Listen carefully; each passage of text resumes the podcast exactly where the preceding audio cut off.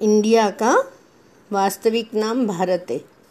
गुरुजी गीता के प्रवचनों में कहते हैं कि आज भी हिंदी और अन्य भारतीय भाषाओं में इसे भारत ही कहकर संबोधित करते हैं।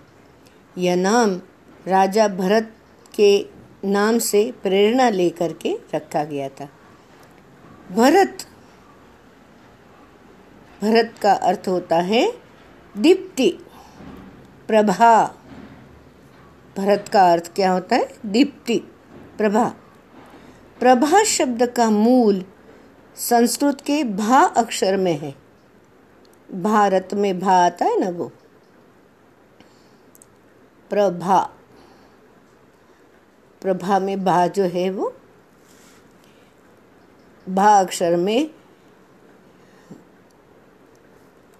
क्या है अर्थ? जिसका अर्थ भी भा अक्षर का अर्थ क्या होता है? दीप्ति और चमक। दे दीप्यमान, एकदम चमकदार।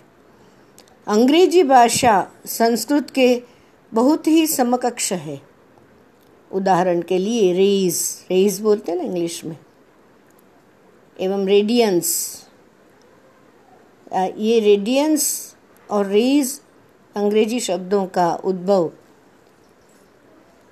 संस्कृत शब्द रश्मि से हुआ। रश्मि शब्द था, उसमें से रेडियंस और रेज आया, जिसका अर्थ है प्रकाश की किरण। यहाँ भा का अर्थ है दे, देदीप्यमान होना। भा का अर्थ क्या है? दे देदीप्यमान होना।